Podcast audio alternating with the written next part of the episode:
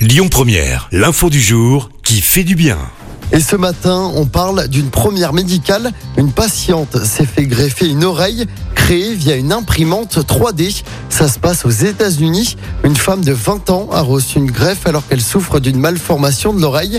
Il s'agit là donc d'une première mondiale. Pour le moment, ça ne s'adresse qu'aux personnes atteintes de microtis. C'est une malformation congénitale où l'une des oreilles est soit absente, soit sous-développée. En Europe, ça touche 15 personnes sur 100 000 environ.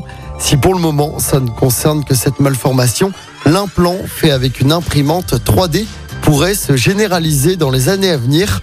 La greffe a été réalisée dans le cadre d'un essai clinique.